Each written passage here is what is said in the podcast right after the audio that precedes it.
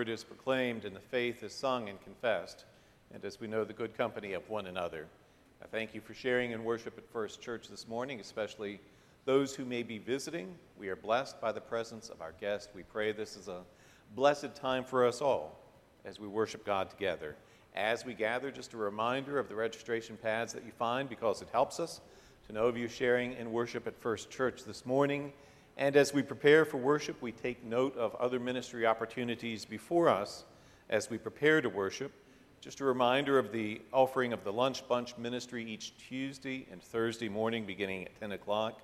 Volunteers are always welcome to share in this vital ministry as we serve God by serving our neighbors in need. Also, the reminder of the Chrismon class that will be offered in the Uptown Ministry Center on Friday. A reminder that in 2 weeks, Jill Gardner will be offering an organ recital as part of the 4 Sundays at 4 organ program. A reception is to follow. So if you'd like to help out with that time of reception and gathering, we invite you to do so. Also, remember the Vacation Bible School ministry as that approaches in 2 weeks. Volunteers are still welcome to share in that ministry. Remember as well the boxes that we see around the church in support of the Back to School ministry. This ministry is taking place in earnest in preparation for the first weekend in August. There was registration yesterday, and there are other dates of significance before us as this ministry approaches, and thank you for your prayers and support of this ministry. As we gather, we continue our way through the Gospel of Luke this year. It is Luke who shares with us in chapter 10 the story represented by the image that is before us. This is a more contemporary witness to the story that we know as the Good Samaritan, and I welcome being able to see this story that is so familiar with different eyes, with a contemporary witness, as we keep this image before us in preparation for that story. Also, there will be a change. The Old Testament lesson is listed as from Deuteronomy, but I think a more appropriate scripture in preparation for the gospel and the witness that is before us is from Leviticus, the 19th chapter, verses 13 through 18. Again, the Old Testament lesson will be Leviticus 19, 13 through 18. We prepare to worship God together.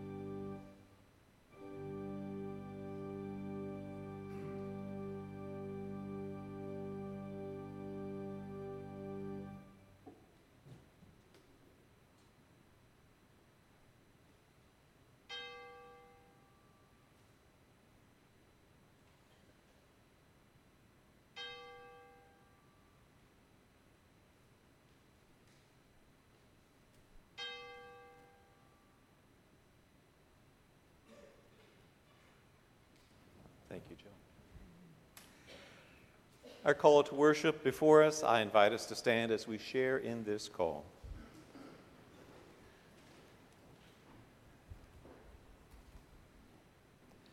Gather us in, Lord, and hear our prayers. We have come to this place in need for healing and hope. Gather us in, Lord, and heal our spirits. We come here seeking guidance and strength. Gather us in, Lord, and open our hearts to receive your word. Open our hearts, our spirits, our souls, to comprehend your word. Follow you faithfully.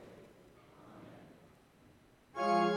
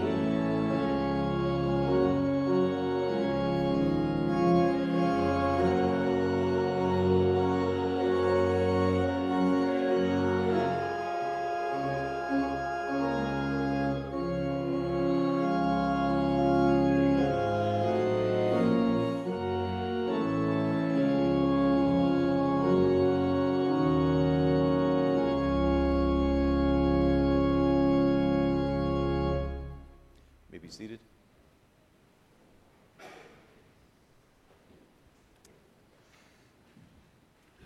Our opening prayer before us, anticipating the word of Scripture before us as well, I invite us to go to God as we pray. We thank you, God, for coming to us as a neighbor, a stranger, an immigrant, binding our wounds and carrying us to safety, so that we might love you with all our heart, soul, and mind, and welcome the stranger, loving our neighbor as ourselves. Amen. Again, we will be sharing the Old Testament lesson from Leviticus chapter 19, verses 13 through 18, words that are gathered up as we share the gospel lesson from Luke. First, we pray.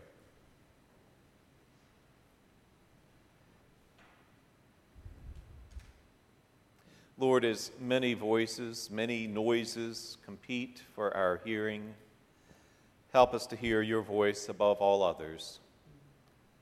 Scatter aside all that would keep us from your word,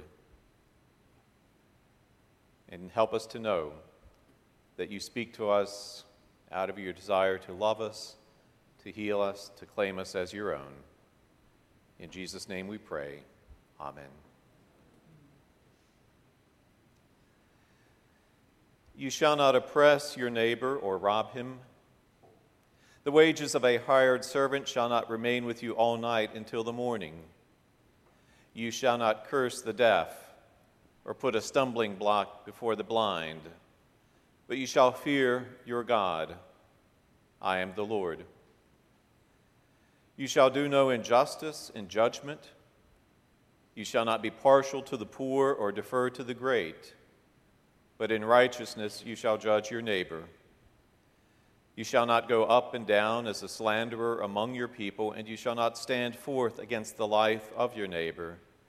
I am the Lord. You shall not hate your brother in your heart, but you shall reason with your neighbor, lest you bear sin because of him. You shall not take vengeance or bear any grudge against the sons of your own people, but you shall love your neighbor as yourself. I am the Lord. This is the word of our Lord. Thanks be to God. We stand as we sing.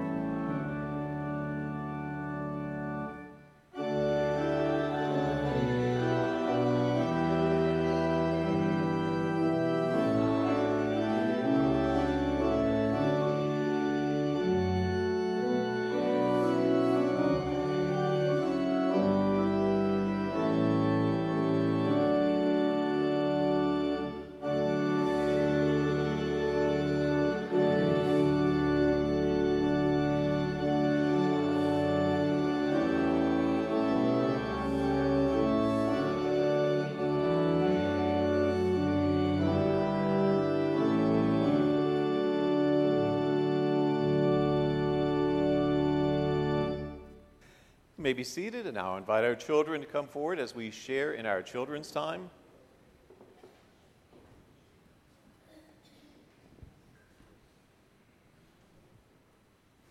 I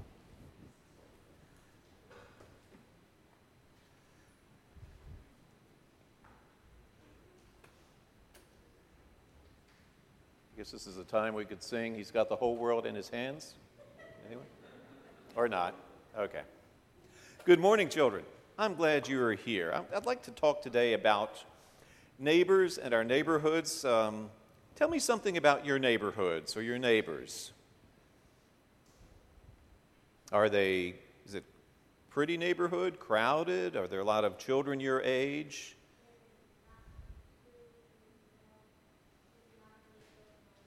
Okay, all right. So we've got some older neighbors. Are there animals in your neighborhood? Dogs, cats, deer? Yeah, I saw several deer this morning. I always do. So, Paul and I live in a nice neighborhood. We like our neighbors, and we've got some pets, and we've got some children next door. So it's pretty quiet, pretty nice neighborhood. Well, the reason I mentioned that today is because we heard from Leviticus, and we're going to hear from the Gospel of Luke, words about treating our neighbors. And Jesus says we are to love our neighbors. And we sometimes think, okay, that means the people around us, but I'm going to want to speak about neighbors around the world. Did you know there are so many different nations and peoples all around the world? So this reminds us as we look at God's world, and here we are, I was never too good at geography, but I believe we're there in Virginia, Martinsville, but we spin around and we've got Greenland up there, and we've got Africa, and we've got Saudi Arabia and Iran, and it's amazing to realize, even though we say it's a small world, it's really quite a big place. And what our Bible is going to say to us when it says, love your neighbor, is as your love is not restricted to those just around you. Your love is for all your neighbors throughout the world, because our Bible is going to tell us that God loves those people in distant lands just as much as he loves us. And when he says, love your neighbor, it isn't just those next door to you, it's those all around the world, because God, all of these people all around the world are all God's children. And God holds the same love for all his people around the world as he holds for you and me. And we are reminded again that the most important words of Scripture are love the Lord your God and love your neighbor as you love yourself. Well, I'm thankful for God's people all around the world and for his call to love our neighbors and to love him. So will you pray with me? We thank you, God, for our neighbors who are near and who are far. Help us, Lord, to hear your word and to love our neighbor as we love ourselves. Amen. Thank you, children.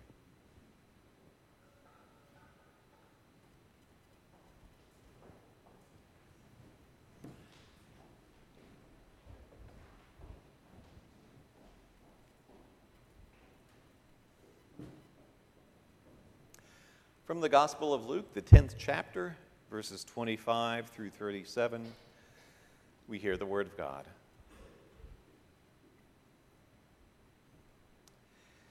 And behold, a lawyer stood up to put Jesus to the test, saying, "Teacher, what shall I do to inherit eternal life?" Jesus said to him, "What is written in the law? How do you read?"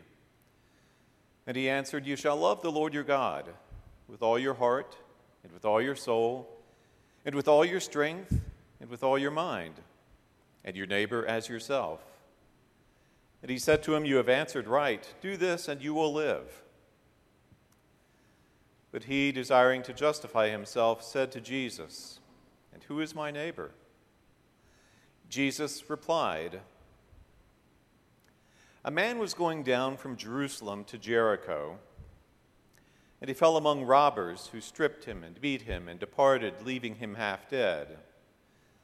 Now by chance a priest was going down that road, and when he saw him, he passed by on the other side.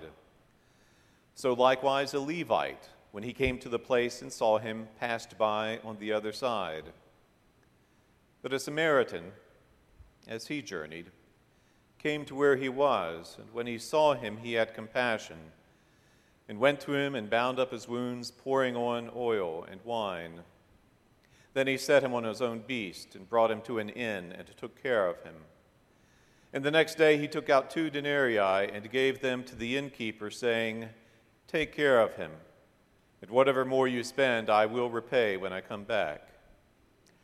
Which of these 3 do you think proved neighbor to the man who fell among the robbers? He said, "The one who showed mercy on him." And Jesus said to him, "Go and do likewise." This is the word of our Lord. While serving a church in Shawsville, just northeast of here, I enjoyed being part of a local lay ministerial association. I remember attending a meeting of this association one evening. You know how these meetings often begin. There are obligatory reports from standing committees. So after the reading of the minutes from the previous meeting, there followed the treasurer's report. Well, the treasurer was pastor of a nearby church, had served there many years, and before presenting his report, he found it necessary to offer some cautious commentary. Though everyone knew we had healthy balances in checking and savings accounts, the pastor believed we had been too careless recently in dispensing funds to help with utility bills or to buy gas so someone could get to work or to feed a family until payday. Again, despite a financial report well in the black, the pastor felt the need to caution us about being so indiscriminate with benevolence funds. Having heard this, another member of this association, seated to my left, felt led to respond. I had known this man as a man of solid faith and great integrity, though generally he was quiet and meek. Still, he managed to say to the treasurer, "Well, the Bible says, love your neighbor." The treasurer was ready for him. "The Bible says what? Love your neighbor." "That's right, it says love your neighbor." Well, both men are right. The Bible does say love your neighbor, and the treasurer on this occasion made clear how he interpreted this command found in both Old and New Testaments. Yes, he was saying we are to love our neighbor, but only our neighbor. By dispensing funds so recklessly, we've been loving those who are not our neighbors. And he was saying, we don't have to do that. In other words, for the treasurer, the word neighbor was a limiting, restrictive word. So the command, love your neighbor, was a term establishing boundaries around those we are to love. This is my neighbor, this person I will love. This person is not my neighbor, I'm not commanded to love this person. Still, he knew what the Bible says, love your neighbor. Well, there's abundant reason to believe the priest and the Levite in this story knew what their scripture said as well. The priest and Levite, seeing the man going down from Jerusalem to Jericho, beaten and left half dead by the side of the road, do not tend to him.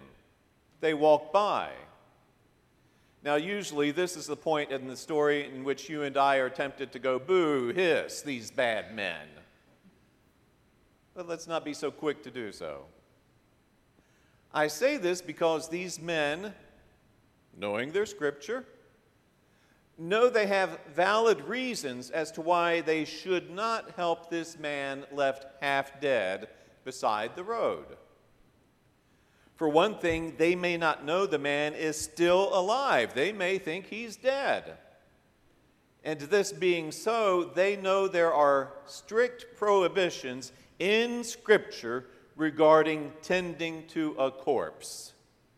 To tend to a corpse for priest and Levite would defile them, make them ritually unclean.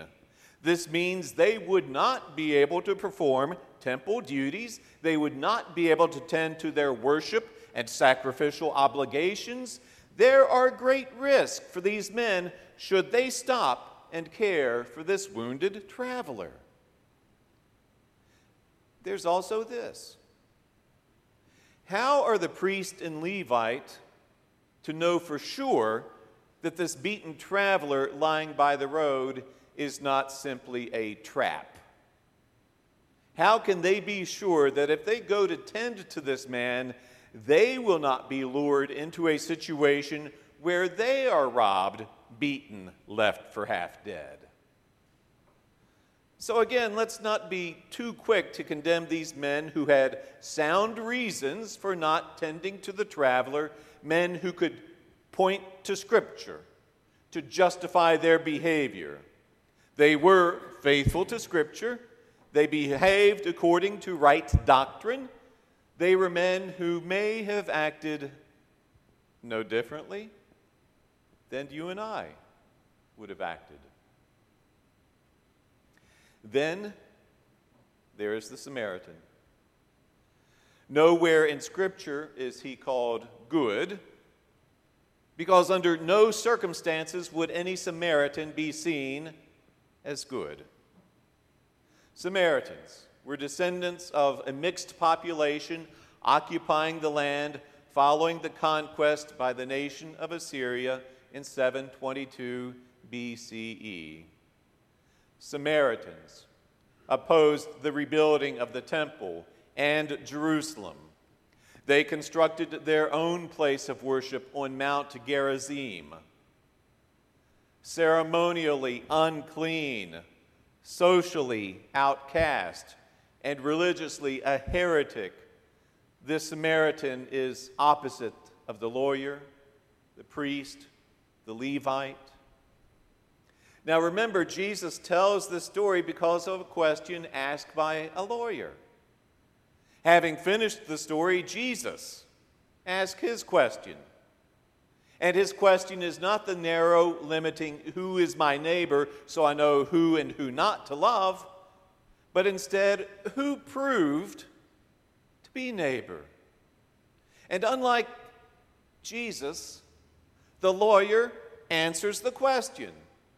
And perhaps unwilling to speak the word Samaritan, he rightly answers the one who showed mercy. Now, we understand if the lawyer finds it difficult to speak the word Samaritan, and this being so, the lawyer is going to have further difficulty with the Gospel of Luke and with the book of Acts, also written by Luke. Because Luke, it appears, has no problem shining God's spotlight on those we may wish to keep in hiding. And it begins even before Jesus is born. Mary, soon to be mother of Jesus, having been told by the angel Gabriel that she will give birth to a son named Jesus, announces, "The Lord has scattered the proud in the imagination of their hearts. He has put down the mighty from their thrones and exalted those of low degree. He has filled the hungry with good things, and the rich he has sent empty away." According to Luke, when Jesus is born, the first to hear of the Savior are shepherds, humble, lowly, dirty, untrustworthy shepherds. To the multitudes arriving to hear the witness of John the Baptist, John has no words of blessed assurance. Instead, he tells those of good social standing, "You brood of vipers, Who warned you to flee from the wrath to come? Bear fruits that befit repentance, and do not begin to say to yourselves, we have Abraham as our father. For I tell you, God is able from these stones to raise up children to Abraham. I'm not impressed. Jesus' first sermon in his hometown synagogue almost proves fatal for him. Why? Though he preaches Scripture, everyone knows. They still don't like hearing Scripture telling them God blesses the outsiders, and will even pass by his chosen people in order to do so. Sermon on the Plain, Luke chapter 6. Blessed are you poor, for yours is the kingdom of God. Blessed are you that hunger now, for you shall be satisfied. Telling a parable about a great banquet, Jesus speaks of a master, his invitations rejected by the well-to-do, then tells his servant, go out quickly to the streets and lanes of the city and bring in the poor and maimed and blind and lame. Only in Luke do we find Jesus telling of the Pharisee and the tax collector who go to the temple to pray. And Luke says that as these two men leave the temple, it's the tax collector, not the Pharisee, who is justified. Only in Luke do we find the account of a father who, though having a responsible son helping him at home, throws the most extravagant of parties when his wasteful, reckless son returns from squandering everything in a distant land. Only Luke in the book of Acts tells of the baptism of a eunuch against the word of Scripture from the distant land of Ethiopia. And only Luke tells us the hero to a man beaten and left for dead is a man welcome in no place of worship, at no dinner party, in no one's home, a Samaritan. And of all persons to tell us this story, it's Jesus. We thought Jesus was to comfort us, to make us feel good, to look like us, to think like us. It's a story inviting the question, how well do we know Jesus? And the story at the same time tells us knowing the words is not the same as knowing the Word. Episcopal priest Barbara Brown Taylor is teacher of world religions at Piedmont College in Demorest, Georgia. As part of her curriculum, Taylor will drive a van taking her students to various places of worship, including places of other faiths. These field trips provide Taylor the opportunity to listen in on the conversations of her young students. She writes, sometimes when I'm eavesdropping on students in the college van, I'm sobered by the questions they ask each other to determine how Christian they are. Do you believe in the virgin birth and the physical resurrection? Do you believe the Bible is the inerrant Word of God? Do you believe Jesus is the only way to God? She writes, few of these students know that the items on their orthodoxy checklist do not date from the 1st century, but from the early 20th, when the Bible Institute of Los Angeles published a series of essays to establish the fundamentals of Christian belief.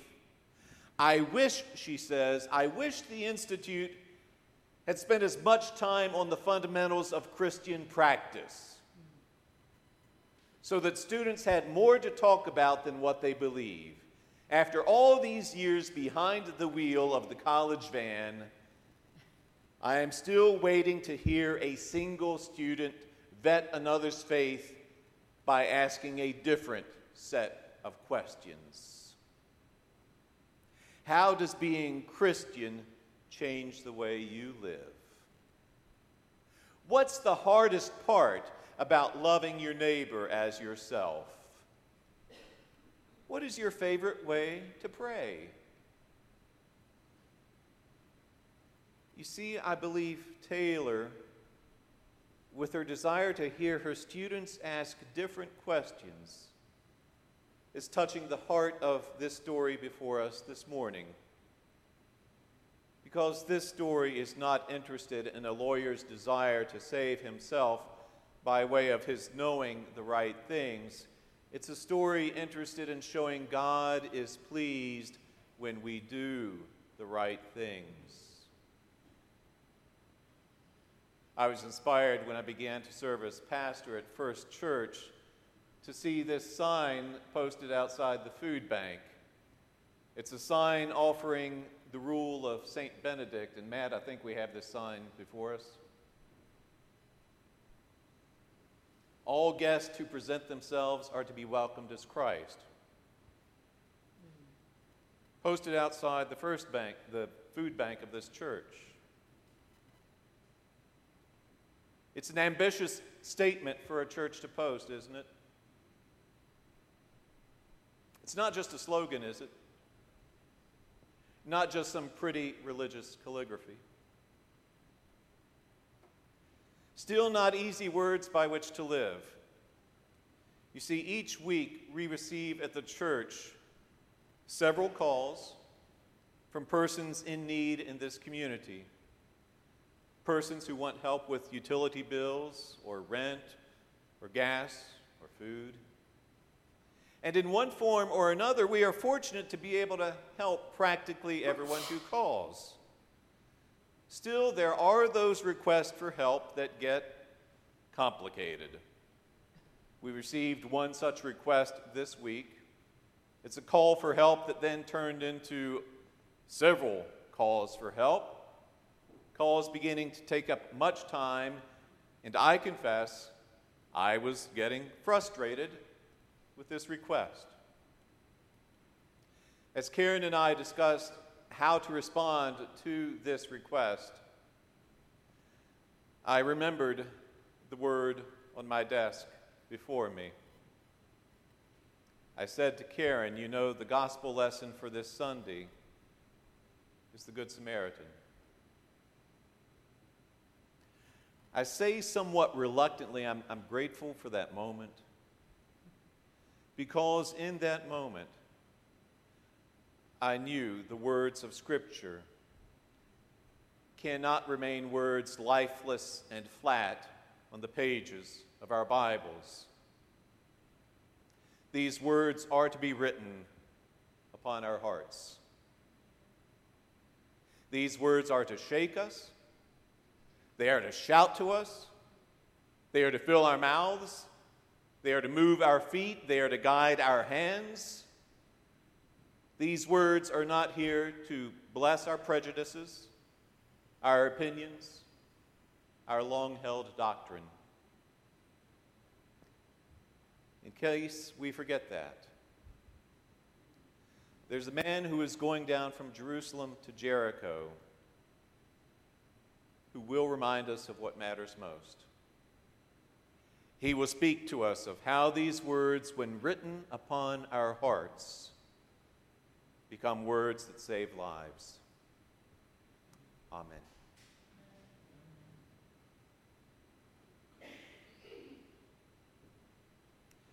I invite us to respond to the word as we affirm our faith with 1 Timothy, number 889. Let us stand.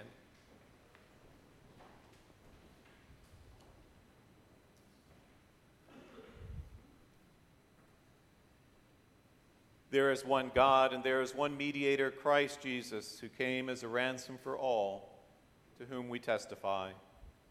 This saying is sure and worthy of full acceptance, that Jesus Christ came into the world to save sinners, and was manifested in the flesh, vindicated in the Spirit, seen by angels among the nations, believed in throughout the world, taken up in glory, Great indeed is the mystery of the gospel. Amen.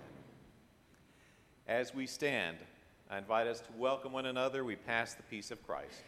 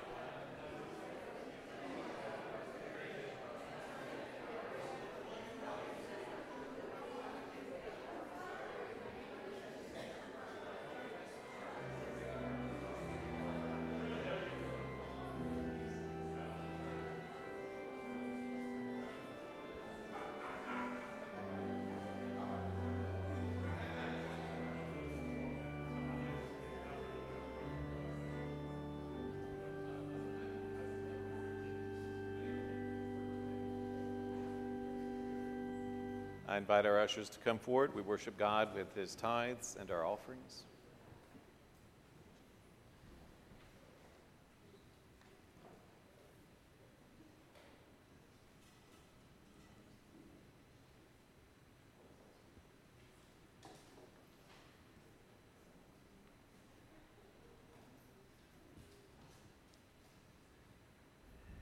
Let us pray.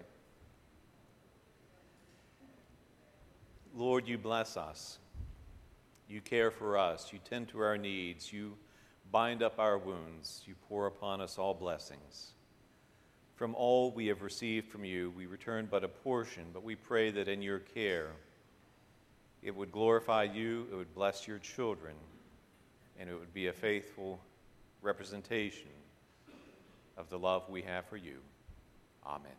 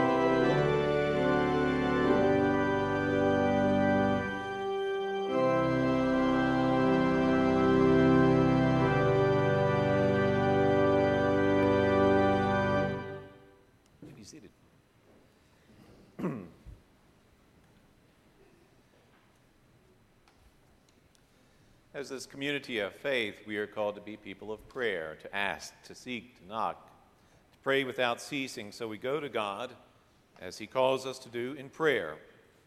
We do so with the prayers of the people, a responsive time of prayer, in which we name various petitions. I conclude each petition with the words, Lord, in your mercy, and invite your response, hear our prayer, and invite the naming of those concerns placed upon your hearts. We then conclude with our Lord's Prayer. Our prayer will differ slightly this morning because it will be a prayer that is guided and shaped by the story that we shared from the Gospel of Luke, the 10th chapter. But again, I will conclude each petition with the words, Lord, in your mercy, and invite the response, hear our prayer. We go to God as we pray.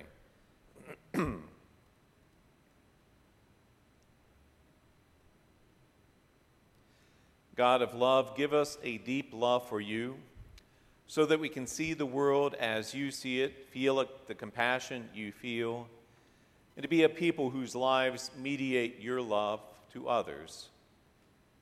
Lord, in your mercy.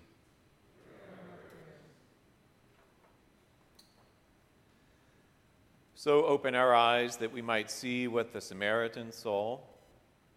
Grant us the insight to see the need in others, the wisdom to know what to do, and the will to do it. Lord, in your mercy.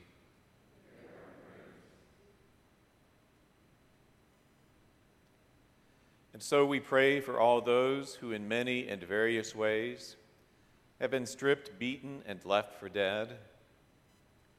We pray for children who must grow up in the most awful of circumstances, especially for those starved of love or food or shelter or security. May they receive the future you have planned for them. Lord, in your mercy. Amen.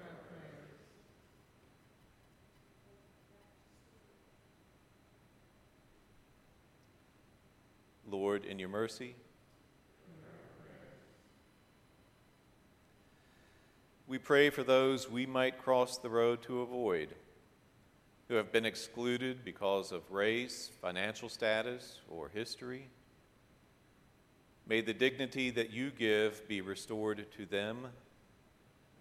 Lord, in your mercy. Amen.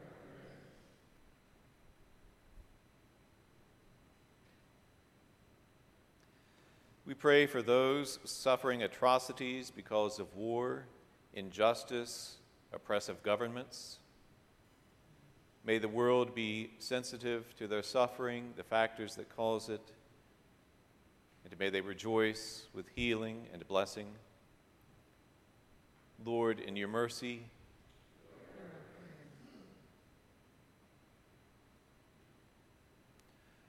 Open our eyes, Lord, that we might not cross the road from human need. Give us a deep love for you, that we might see your love at work in this world, and that we might go and do likewise. Lord, in your mercy. And hear us praying as Christ has commanded. Our Father, who art in heaven, hallowed be thy name. Thy kingdom come, thy will be done, on earth as it is in heaven. Give us this day our daily bread, and forgive us our trespasses, as we forgive those who trespass against us. And lead us not into temptation, but deliver us from evil. For thine is the kingdom, and the power, and the glory forever. We stand as we share our closing hymn.